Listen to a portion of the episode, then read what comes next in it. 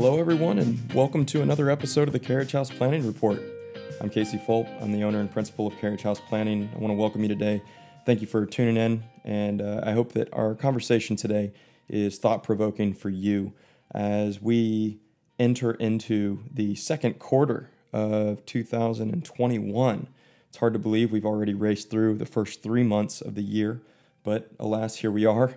And uh, as we crossed over the one year anniversary of the market bottom capitulation point from the 2020 sell off uh, that was effectively brought about due to the government imposed shutdowns as it relates to coronavirus.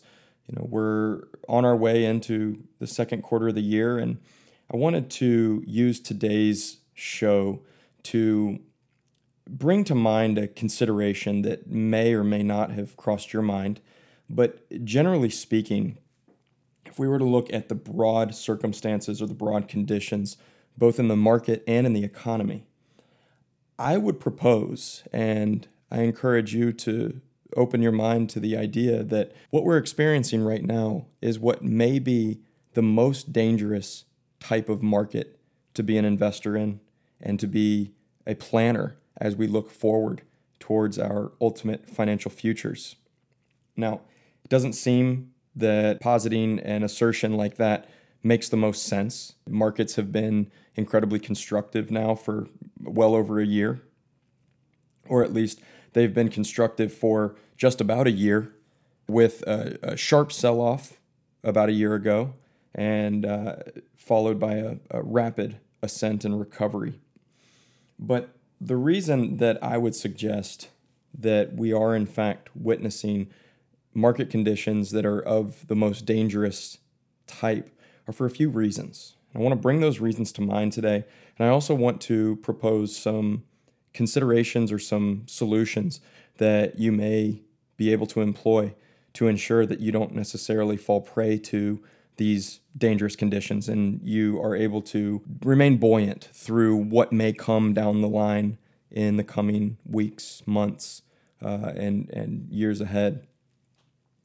First and foremost, just the general sense of euphoria that seems to be laid across all market participants. There's definitely some sense of fear, there's some sense of pause for for, you know, contemplation about how it is that we could have such a drastic sell off, how it is that we could then have such uh, turbulent economic conditions, and we still see that the market as a whole plows forward in an upward trajectory with some selling. Uh, I'm not going to say that we've been you know void of selling. Of course, there's been quite a bit of volatility since the middle of February, but if we look at, at kind of more the 50,000 foot view, what we're seeing is, is really a market that had this sharp, drastic sell off a year ago, and then just this radically sharp ascent uh, back up. I've said this in a previous episode, but there's an old Wall Street saying that would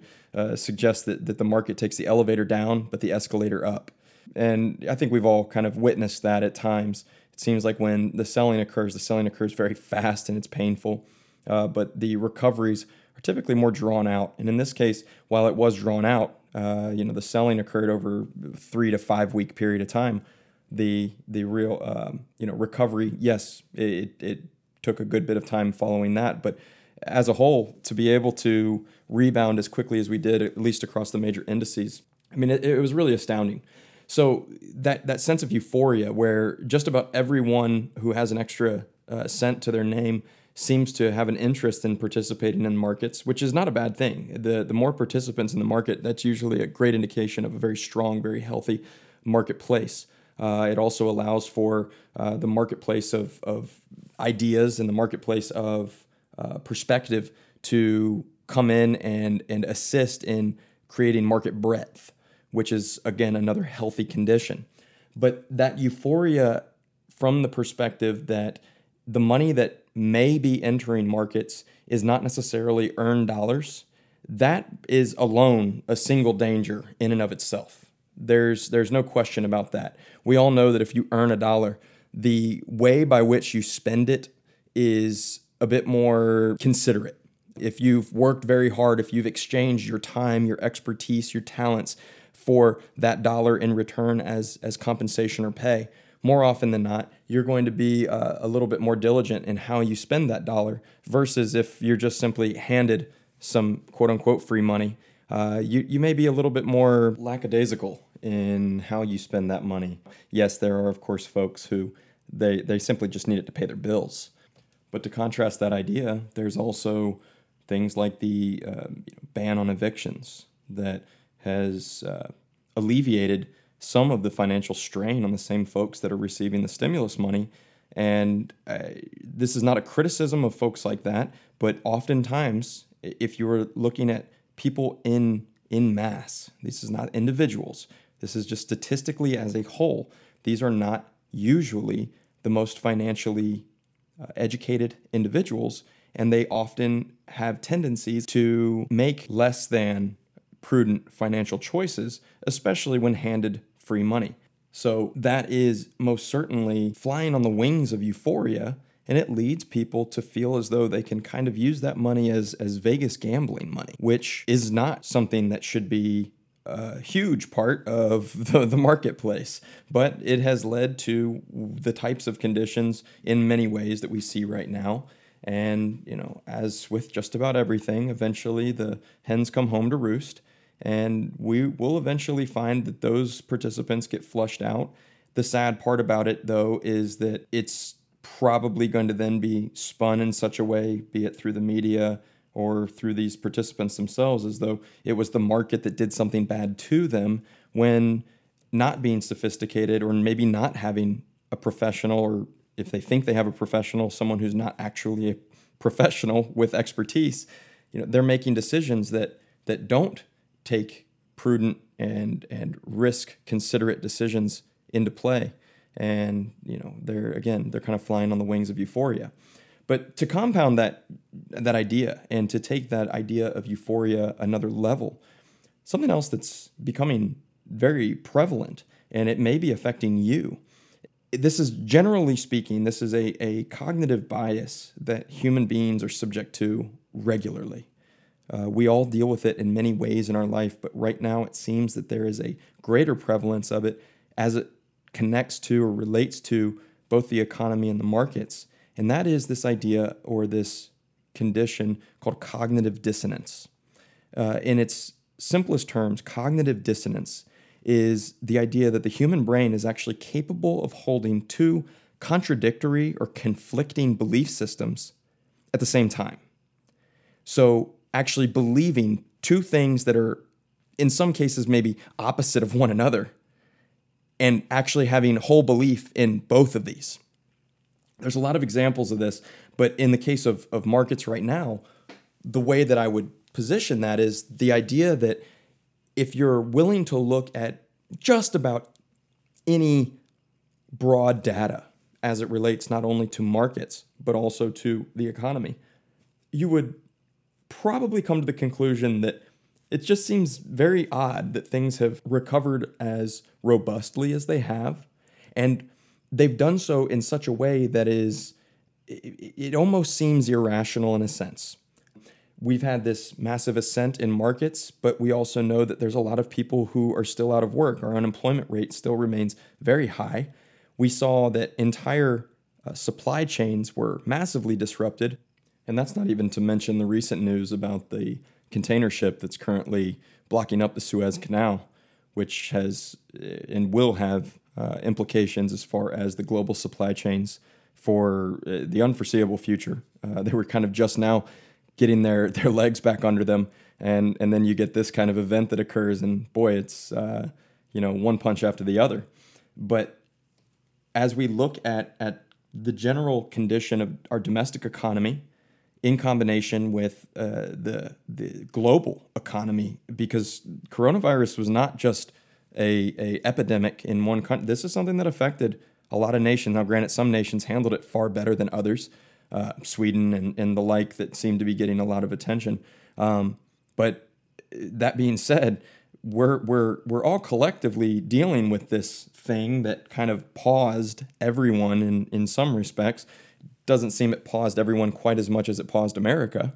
Um, but there's all of these kind of pieces of data that that as we look at them, we say it, it it just doesn't seem like we should be where we are. It doesn't seem to make a lot of sense. Sure, you can justify that maybe you know the big tech names did what they did because they could continue operating at full steam while the rest of the uh, world was shut down. And yes, but at the end of the day, even these companies, the Facebooks and the Googles, whatever it is, you know, where do they make their money? They make their money generally from selling data and selling advertisements and, and and that time I mean it's not like you go into Google and you pay for a subscription for Google. You know, most of their most of their revenues are coming from these other companies out there that are buying their product and if those companies can't operate, well then even the big tech names that are still operating at quote unquote full steam ahead, they're going to have a hiccup eventually. So to price them up and to buy them up and to exaggerate their price to earnings to the extent that we have, uh, that alone is again another case of irrationality. So as far as the cognitive dissonance is concerned, you've got this kind of rational mind that's saying it just doesn't seem to make a lot of sense that we are where we are and that this could recover as quickly as it did without any perceived backlash aside from the political bickering that seems to be going on and will continue to go on in, in DC. Uh, there's no destructive event outside of that March sell off that was quickly recovered. So, on the one hand, you've got that belief system, but on the other hand, you've got this belief system that is fueled by the euphoria combined with the relativism, which is that idea, the fear of missing out. Well, other people are doing well. I want to do well too. Other people are gaining opportunity. I want to gain opportunity too. This other belief system is I want to participate because I can't afford not to, or I want to participate because there's so much opportunity. So the cognitive dissonance here is one mind says, no, things just shouldn't be this way. The other mind says, I want to be a part of this growth. And those two things collide and they make contact and they kind of batter one another. But in the human mind, it creates an immense amount of tension, a lot of stress, most of it unwittingly to the individual experiencing it. They have no idea that that's what's causing this kind of internal strife or this turmoil. And what ends up happening, and because a lot of this is done without kind of that conscious awareness, the, the mind kind of has a safety switch. And what it'll end up doing is that safety switch will basically just roll the die and, and, and pick a side and then it will it will buy in whole cloth to whichever side it picks. Now, what causes the brain to pick a side? More often than not, it has to do with the general sentiment that that individual is experiencing. So let's just say, for example, if you had two individuals with the exact same experience of cognitive dissonance, where they're looking at markets and they have this, you know, one scenario or this one individual rather is seeing the exact same conflict. Things don't make a lot of sense, but I want to be a part of it. The other person, again, same exact experience or same exact feelings, but one of them has just come off of a, a great year in their portfolio or they just got a pay raise, they're feeling good, things are positive. For the other individual, they just had a uh, major car accident, right? Big expenses, big bills. Um, they've got, you know, other negative life events occurring. The person with the positive setting, more often than not, the brain will just automatically kind of say, don't worry about the stressor stuff. Right now, things are good. I'm good. Let's go with the good side of, of the coin.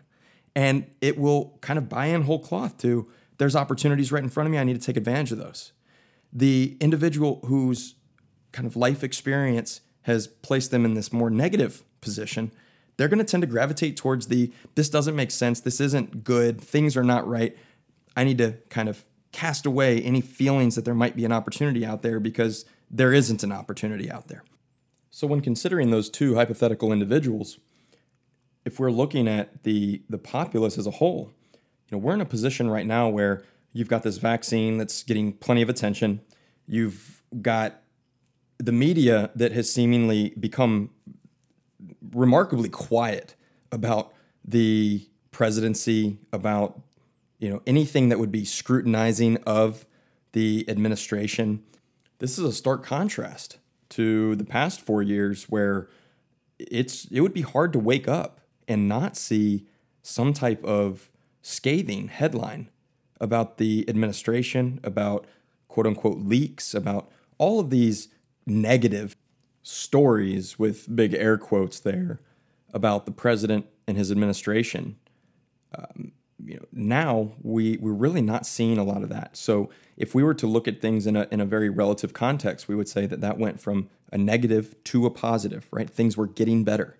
Now you take that and compound that with markets that have been doing quite well. Yes, you know we we know what's been going on over the past uh, month or two with with higher levels of volatility, but as a whole, things are most certainly better than they were about a year ago. You've got the vaccine environment seems to be gaining more and more um, speed, which is again feeding into that things are getting better, things are positive, things are so as a whole, generally people are in that camp where things are good. So as they deal with their cognitive dissonance, more often than not, their default switch is going to flip and it's going to turn off that scrutiny, that negative Nancy, that uh, that that voice in their head or that belief system that they hold that is of the more nervous, timid, unsure. You know, this just doesn't make a lot of sense. And instead, it's going to fly towards opportunity, opportunity, opportunity. I want to be a part of that opportunity. Uh, I don't want to miss out. I, you know, the FOMO, the fear of missing out. Right? I don't want to be. I don't want to be left on the sideline. And and that is that is dangerous that is typically when we end up seeing markets find themselves correcting. Now, we don't currently have evidence suggesting that we're there yet, but that's why, again, this is the most dangerous market. Once that starts to appear, things will become less and less dangerous, but we'll also become less and less inclined to want to participate because things will be a little bit negative, right? That, that's kind of the irony of the situation. But with that cognitive dissonance being, for lack of a better word, um, smoothed over, and we're not having that conflict in our mind, in a sense, we kind of throw caution to the wind. And, and this would be kind of point number three as to why we're in a dangerous market. And that is the, the idea of throwing caution to the wind. It's a little bit deeper than just kind of having an automatic switch in your brain that, that just kind of picks the opportunity versus the destructive capacity of conditions in front of me. Instead, throwing caution to the wind is you know that there is a greater level of complexity to things. You're aware that that complexity exists, but rather than seek to better understand it or to explore the unknown, the things that aren't front and center, that aren't really right there, kind of smacking you in the face, you know, returns on your portfolio are kind of right there. They're smacking you in the face.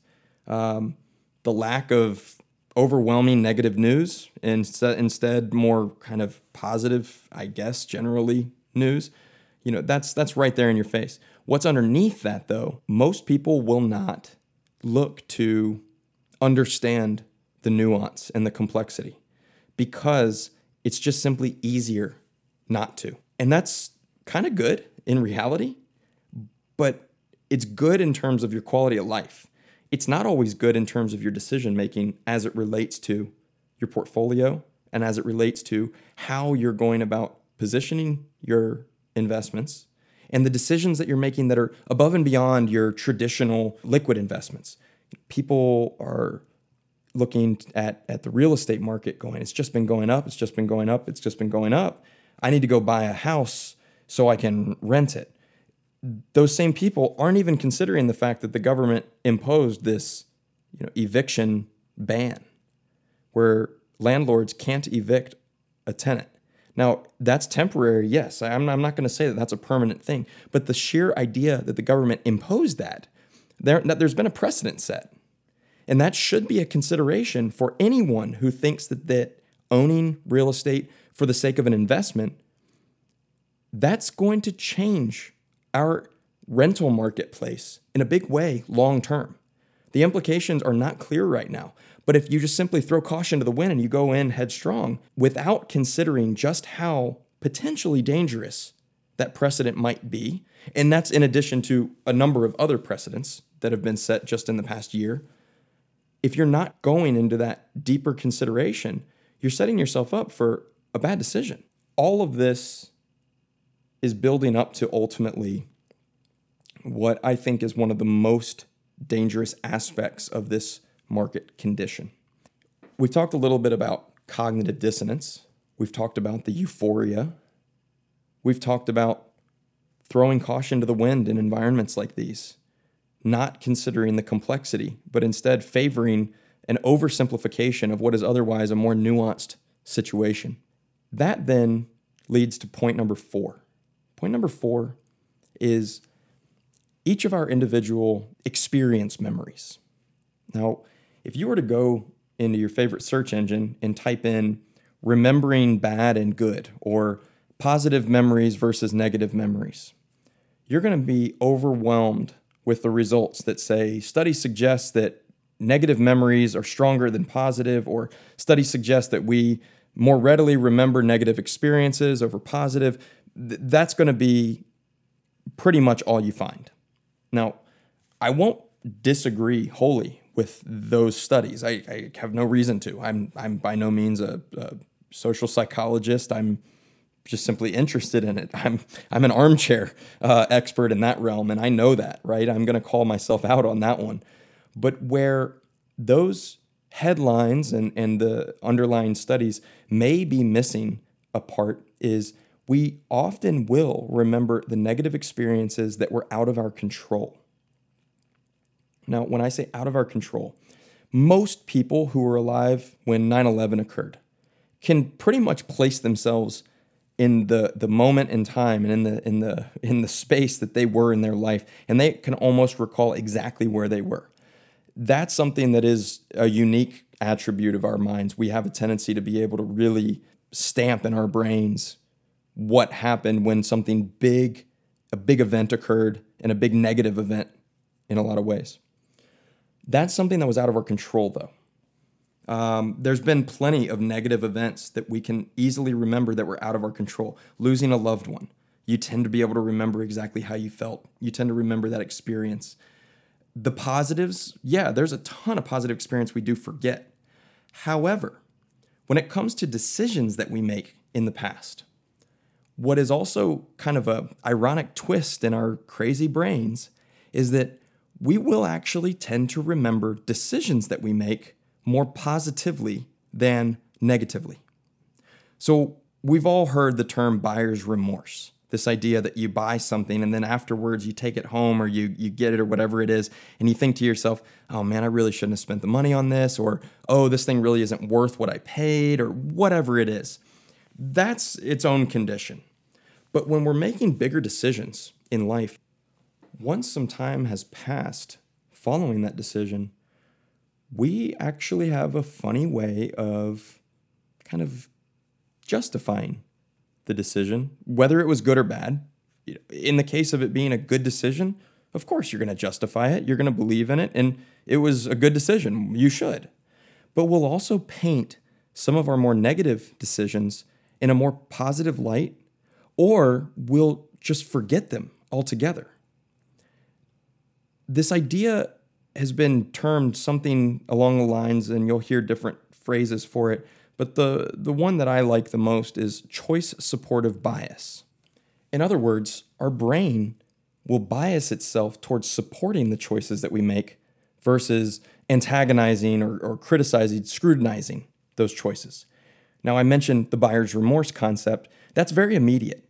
But as we look longer term in our memories, if we get out of that immediate event, you just made the purchase, you may have that buyer's remorse. And we look a little bit further down the line, you do tend to look back in a more positive light.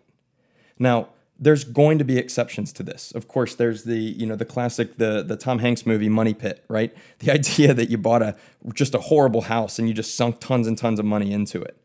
Um, you know those are exceptions to the rule, but this is something that plays very handily in portfolios and in investments.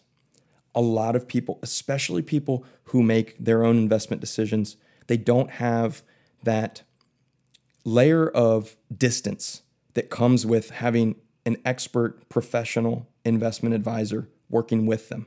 And that's not to say that everyone should have that person. I'm not suggesting that at all. Uh, that that you know, there's a bias there for me, of course, and I have to acknowledge that. Yes, I I I, I this, that's what I do. That's my profession. But by separating myself from those dollars, I'm going to be far more diligent. I'm going to be far more critical of the own of the decisions that I make because it's going to affect my clients. And more often than not, my clients are going to remember the good decisions that I make as good, and they're going to remember the bad decisions I make as bad. However, if they made those exact same decisions themselves, as they recall them, they're going to paint them, the good decisions, in a very positive light, but they'll also paint a lot of their bad decisions in a more positive light than they would, again, if I made that decision for them. Or they may just forget about those bad calls that they made along the way. This type of marketplace has reinforced in a lot of people's eyes this idea that they make very good investment decisions. Over the past year, you could pretty much throw a dollar at the wall and it will stick. You could put your money into just about anything, and you probably did okay. If you just bought big indices, generic investments, you know, big companies, you know, if you're going to be in the stock market, if you're going to buy just individual stocks, you know, go buy any of the big names, any notable name companies, you're going to be probably positive on those investments. Most mutual funds, you probably are sitting there with a positive return. ETFs, same idea, right? Unless you're, of course, you know, going inverse to the market or or you're buying maybe you know something like gold at the wrong time, whatever it was. But generally speaking, you're doing well. So that's that's reinforcing in and of itself. It's kind of this idea of, of oh, I'm a good investor. You very well may be. But if you didn't make investment decisions on any type of defined discipline, on any type of deeper consideration, if instead it was just kind of on a whim, as you look back at the decisions that you made, one, you're going to paint your positive decisions very, very positively. You're going to recall them positively. You're going to tell others about them in a very positive light. If you made negative decisions or less productive decisions, you'll probably paint them in a more positive light. Again, if you were to have the same decision made by an investment professional, you might say, well, oh, you, you didn't do as well as X, Y, and Z, right? The scrutiny will be there, but that self scrutiny won't exist to the same effect. So that will set you up then as you look forward, and it will reinforce the idea that you can keep doing this, that this will continue. It won't. Now, I don't know when it won't. That's not what I'm going to sit here and tell you. I'm simply highlighting the fact that this market is a very dangerous one for this particular reason. Well, these main four reasons. You've got general sense of euphoria. You combine that with the idea that there is this cognitive dissonance that most of us are experiencing right now.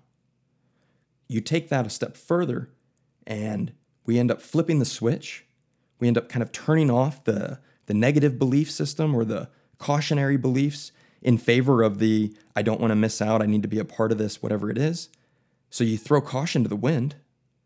You don't want to overanalyze things. You just simply want to get in there and be a part of the success.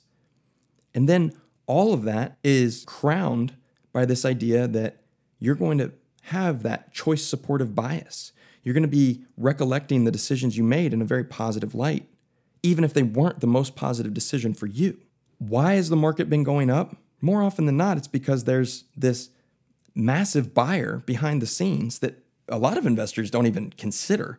But the Federal Reserve, in combination with, of course, the Treasury policies, the monetary policies, combined with the fiscal policies, you know, we're, we're pumping money into the economy.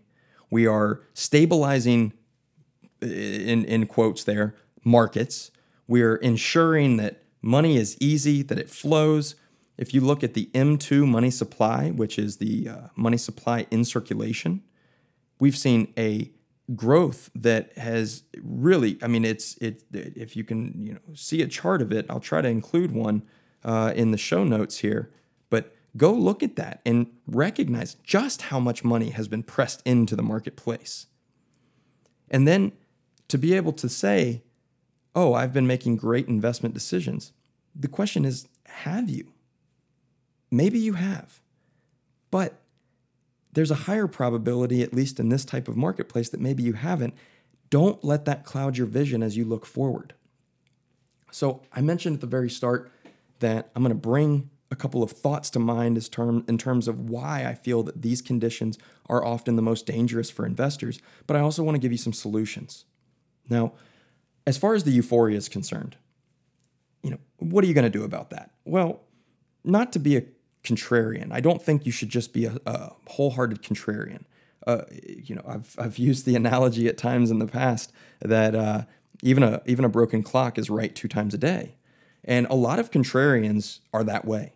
When they're right, yes, they're very right, and that's great. But the problem is, is they're not consistently right. Uh, being a contrarian for the sake of just simply not wanting to be a part of a bigger event, that's not the best thing to do.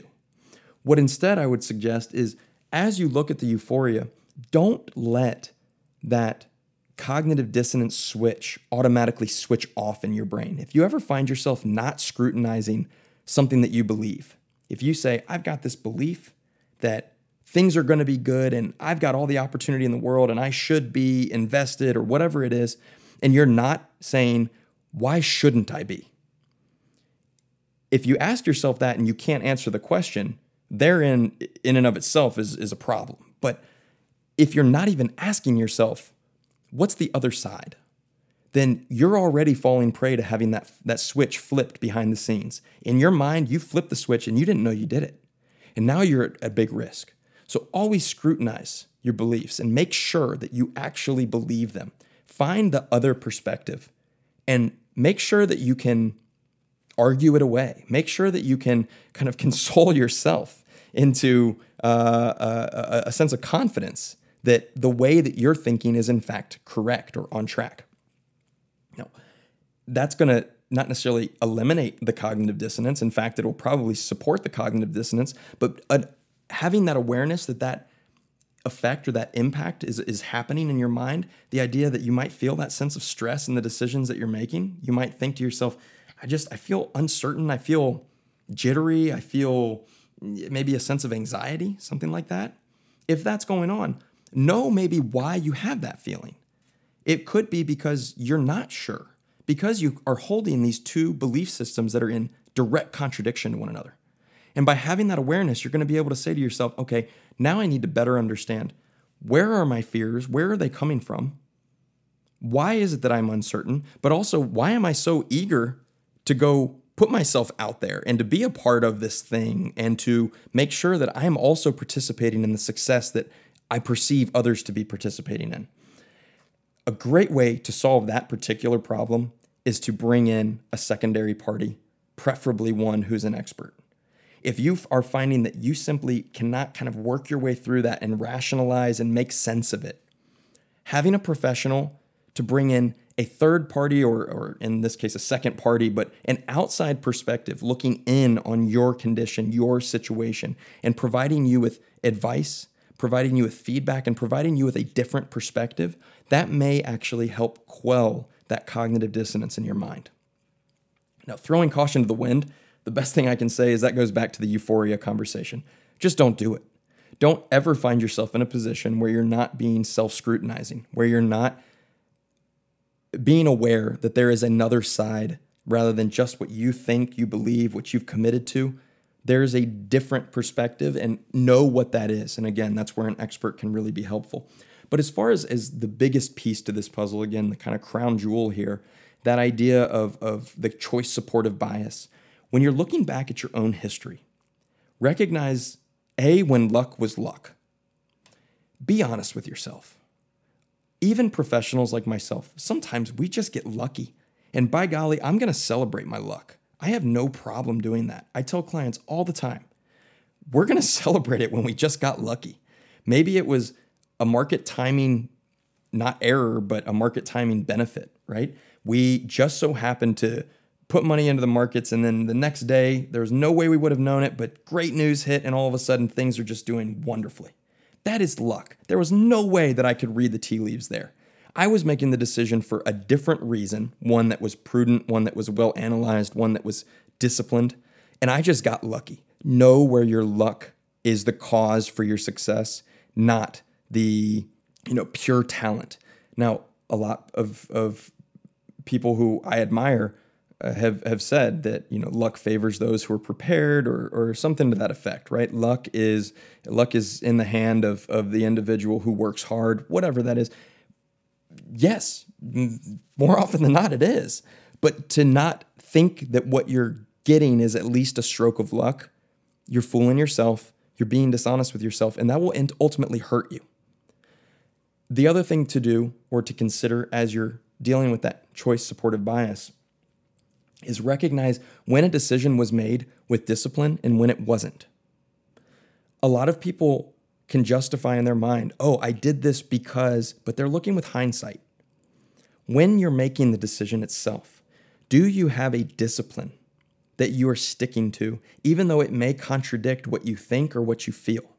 A discipline that was established in a better time, a discipline that was established in a more certain time, whatever that is.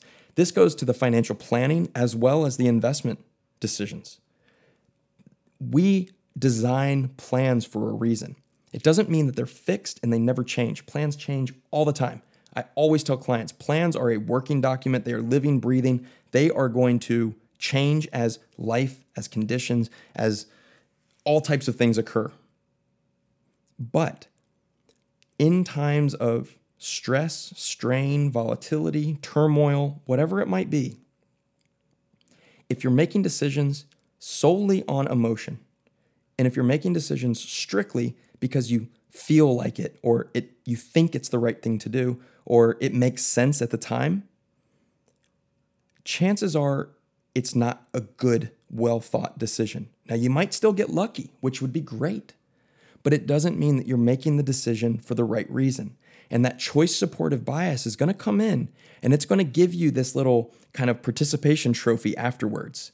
It's going to make you feel like you were a winner, but were you really a winner?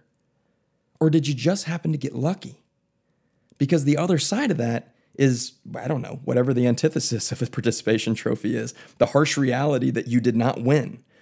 Um, and I don't want you to experience that. I want you to experience the beneficial results of a, of a disciplined approach to participating in the markets.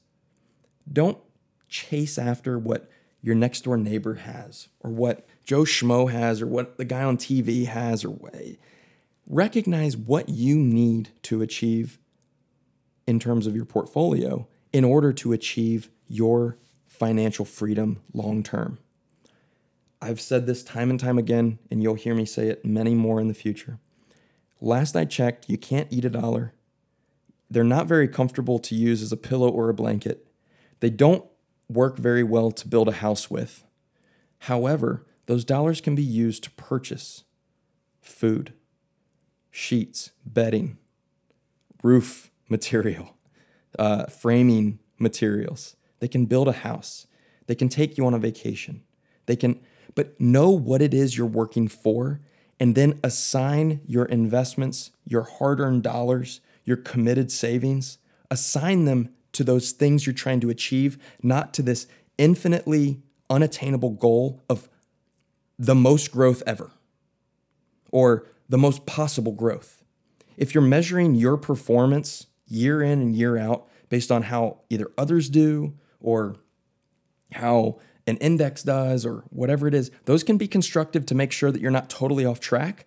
But to compare them and then to see them as the end all be all, that's a very dangerous game to play. And that's why financial planning is such a critical component to good, prudent, long term investing and investment success. That's all for today. I hope that my brief conversation about the most dangerous market conditions uh, has been helpful for you. I strongly encourage you to be considerate of the conditions that we currently uh, see. As I mentioned during the show today, these conditions are not necessarily suggestive that things are, are imminently bad or that they're imminently going to uh, see some kind of major downturn. I don't suggest that.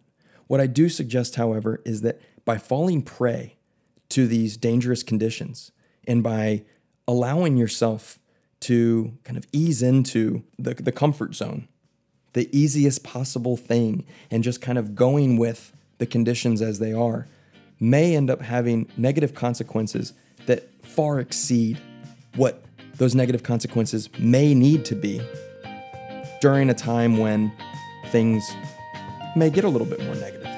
I wish you a wonderful week ahead whenever you're listening to this.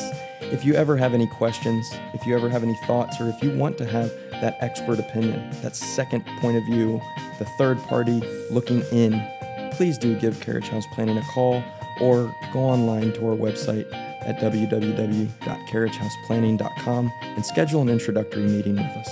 We'd love to hear about what it is that you want to achieve. What are those things that you're working so hard for? Why do you have investments? What are they reaching for? What are they going to help you achieve? What is your financial freedom? Once you know what that is, we can then help you better understand how to get there. I look forward to talking to you all again soon. Have a great one. Bye bye. Investment advisory and financial planning services are offered through Carriage House Planning LLC, a registered investment advisor authorized to do business in states where registered or otherwise exempt from registration. Nothing discussed during the show should be viewed as investment advice. If you have questions pertaining to your specific situation, please contact us at 727 643 8666, or you can schedule an introductory meeting via our website at www.carriagehouseplanning.com.